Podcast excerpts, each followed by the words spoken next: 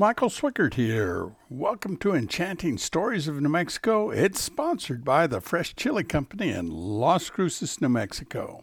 Know this that our award winning Hatch Green and Red Chili, boy, is it good.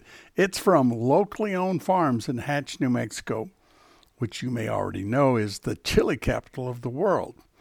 now, New Mexico has some good sized cities, such as all that in the Albuquerque metroplex of Albuquerque, Rio Rancho, Santa Fe, Los Lunas, Belen. I'm telling you that for some other reason, though. That's about 40% of all New Mexicans live within about 50, 60 miles right there. Other big areas, well, there's Las Cruces with about 100,000 residents. Some towns with 40 or 20 or 10,000 people, like Roswell, Carlsbad, Alamogordo, Farmington, Silver City. That's where the concentration of light at night is. It's over those towns. But then, this is what I wanted to talk about. There is miles and miles of dark skies in New Mexico on moonless nights. I've heard people surprised at how many stars they can see on a dark night out there in the wilds of New Mexico. How about some examples, Michael? Okay, what I'm going to talk about is some places in New Mexico where the stars are bright, deep in the night, deep in the heart. Oh, wait, not Texas, deep in the heart of New Mexico. I know lots of good places for experiencing New Mexico dark nights. Here's one of many. I may talk about this in different podcasts. You can go to the southwestern edge of New Mexico, where New Mexico hits Arizona and Mexico. There's a couple of towns that are south of Lordsburg, New Mexico. Animas with about 235 people, Rodeo with about 100. Man, oh man, on a dark night you can look up at the stars and see billions of stars. I have a number of times. These two little settlements are about 150 miles west of El Paso, Texas, and 150 miles east of Tucson, Arizona. So it is a very dark area without a lot of spillover light. And there are many such dark areas in New Mexico, which I'll talk about in coming podcasts. But this is one great sky for night viewing if you feel that's what you would like to do. But what are you not going to find when you get there? Well, first off, there's not a lot of people, but there, you need to know this quite often in those really remote areas, your Wi Fi doesn't work. Now, the reason I mentioned the lack of an internet connection is that there are some very nice websites that will help you if you want to see the International Space Station going over. And I've certainly done that a number of times. It tells you where when it's coming and how it's going, and you look for it, and there it goes. And uh, there's also some other space things that you can look like in polar orbits. There's some website to, to see that. The trick, if there is a trick, well, yes, there is a sky watching trick, is that it's best done within an hour of sundown or sunrise.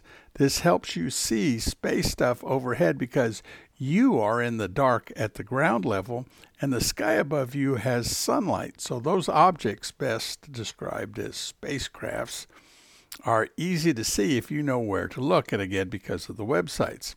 Either way, out in the very dark, remote New Mexico, it is spectacular to see the billions and billions of stars above you.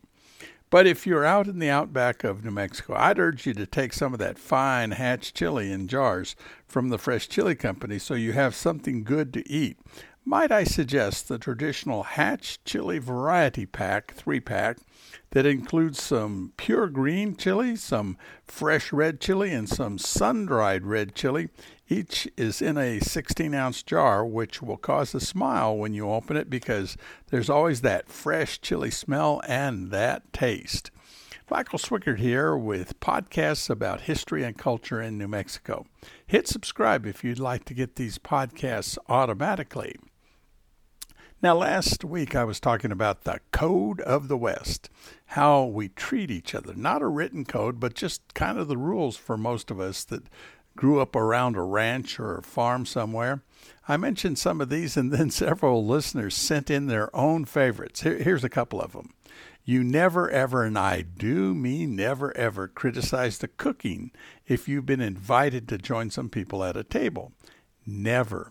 You can eat sparingly, and if asked, say you're not feeling well, but you never criticize. That is an insult that will last at least a lifetime. Likewise, if asked, you say, The meal was fine, thanks. You don't go down in the valley of stupidity and say that the meal seemed like roadkill that wasn't quite cooked. No, don't do that. Now, another one, you never get on somebody else's horse unless you've been instructed to do so. Never. And when someone hands you a pocket knife and you use it, then you hand it back the same way you got it. In small towns, at sporting events, and I know this real well from living in Capitan, Carrizozo, Ruidoso, a bunch of places, you never criticize a student out on the field, even if your thoughts are spot on. You can chide the coach gently, and the referees, oh, yeah, you can say things. But each parent is a bit touchy about their little darling being hoo hawed by the crowd, so just don't do it. Finally, never pass on gossip. You can think of things, but if you speak them, even if people take an oath on a Bible, your words will come back to haunt you. Now just remember the old the old saying, a closed mouth gathers no foot. Let's talk about New Mexico history. You've heard about the Lincoln County Wars with Billy the Kid and some 50 other gunmen. At one time, in the Mesilla and Las Cruces area of Doña Ana County, there was what was called the Rio Grande Posse. Now, it was an outlaw gang, not tied in any way to law enforcement. In the newspapers of the era, it was also known as the John Kenny Gang of Thieves with the leader, John Kenny, providing the name and leading the group. At best, they were a group of petty thieves and general no goods who aggravated the local folks with a lot of things. Best I can tell, it was mostly strong arm robbery and getting rowdy in bars and stores that achieved uh, the notable actions. And it, it was one day in December of 1875 a Mesilla saloon. Now, I've heard several people say that the saloon was called the Last Chance Saloon. Don't know for sure. It was a popular watering place. Seems John Kenny and several others, uh, Jim McDaniels and a couple of roughnecks not noted by name in the news story of the day, came in shouting, Whiskey for me, water for my horse. That was a popular saying back then. They were drinking and telling tall tales when they noticed a couple of cavalry soldiers from Fort, uh, Fort Selden's Ninth Cavalry. One of the gang members made a rude comment to one of the soldiers, and he got a poke in the nose for his sassiness and got knocked down. Then the fight was on. Well, now, those cavalry soldiers were tough men. They came from back east and they easily whipped the gang members all of them, then threw them out through the door into the dust of the road. Well, it didn't end there, since being unceremoniously thrown out of a saloon into the dirt street, well, the gang members loaded up with weapons and came in, and they came in shooting. Several soldiers were killed, others were wounded. The John Kenny gang left the area that very night and went to Lincoln County, New Mexico, where there was less law enforcement and they actually did participate in the Lincoln County War. They were never brought to justice. Michael Swickard here with Enchanting Stories of New Mexico, brought to you by the Fresh Chile Company in Las Cruces. Hit subscribe if you'd like to automatically get these podcasts. Visitors and locals are aware of Fort Selden, New Mexico. I was just talking about soldiers from there. It's located in Radium Springs, about 13 miles north of Las Cruces. All that's left of the fort is some of the adobe building walls and a lot of stories. Well, I know one story. In 1884, Army Captain Arthur MacArthur was stationed at Fort Selden. He was in charge of 46 troopers. His four year old son, his third son, Douglas MacArthur, later talked about living at Fort Selden. He said, I was here in Fort Selden that I learned to ride and shoot even before I could read and write. Indeed, almost before I could walk and talk. That was the impact Fort Selden had on young Douglas MacArthur, who, like his father, won the Congressional Medal of Honor, Douglas in World War II, Arthur MacArthur in the Civil War. now, Fort Selden was established at the end of the Civil War in April of 1865 on the banks of the Rio Grande for one company of infantry soldiers and another company of of cavalry. The fort was used to support a number of efforts uh, to stop outlaws in the area and also Native American attacks. One of the outreaches for Fort Selden, there was a lot of it, but one of them was at the St. Augustine Pass, where today's Highway 70 runs between Las Cruces and Alamogordo. It's hard to think of it back then, but that spot was the number one spot for robberies and livestock being taken. It was considered the worst of the worst places. Now, today you hear about the 9th, the 21st, the 38th, and the 125th Infantry. You've been hearing about them. Well, maybe you have, or maybe you haven't. They were called the Buffalo Soldiers. They were African American troops. And in 1882, before Douglas MacArthur arrived to Fort Selden, the handwriting was already on the wall that the fort was going to be decommissioned within about 10 years because they were building up other forts, and this one looked like it what didn't have a reason to be there. Now, Fort Selden, much later, was selected as a state monument in New Mexico. That was in 1974, and it has a visitor center that I have to tell you is quite interesting. So it's a good place to go to and and check it out. It has a lot of good stuff. This is Michael Swickard with Enchanting Stories of New Mexico.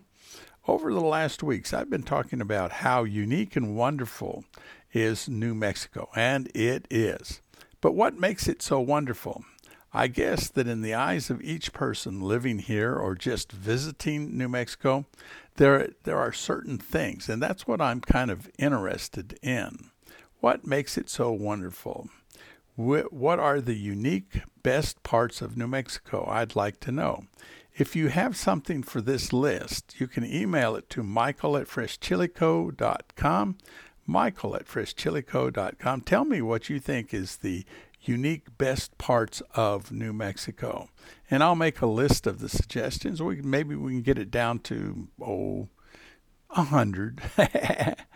I know for certain that on the list of the wonders of New Mexico, maybe it's seven wonders, but the wonders of New Mexico must be Carl, Carlsbad Caverns and the White Sands National Park, uh, the tramway. We know that. Let me know what you think is uh, the, are the most wonderful parts of New Mexico. Also, tell me which areas to travel are the best areas in New Mexico. What do you find best? For me, of course, that's pretty easy to see. It's Hatch, New Mexico, the chile capital of the world. I really appreciate the generations of farmers and researchers in Hatch, New Mexico, who have enabled chili with an E to become a household taste all over the United States and perhaps all over the world. Well, the Fresh Chile Company has lots of great tasting chili and rubs. They you can find them at the Fresh Chile Company website. That's freshchileco.com. Now, one thing that happens when people live in Las Cruces or in our little slice of paradise, they can come to the Fresh Chile Company gift shop. It's at 1160 El Paseo Road, Suite D7 in Las Cruces. It's open Monday through Saturday, 10 a.m. to 6 p.m. Come on by the Fresh Chile Company's gift shop. There's all the different types of chili, also pecans and a lot of other things. There's even some frozen uh, chili that you can get. There's a big sign over the entrance you can see from El Paseo looking to the east. It says the Fresh Chile Company. This is Michael Swickard with Enchanting Stories of New Mexico, brought to you by the Fresh Chile Company.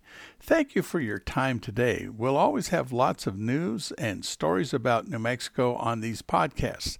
On Mondays and Fridays, we'll be talking about history and culture. On Wednesdays, which is a special thing that we like to do, we normally talk about someone who is important in the history of New Mexico. If you have something or someone you would like me to talk about, you can write to me, Michael at freshchileco.com. That's Michael at freshchileco.com. And to see all the great tasting things at the Fresh Chile Company, if you just want to be online, the site is freshchileco.com, freshchileco.com. Run it all together, freshchileco.com, and you can say yum. Have a great rest of your day. Oh, yes, and eat plenty of that good Hatch Valley chili. Like I always say, some chili is good, More is better as long as it's Hatch Valley Chili. Bye for now.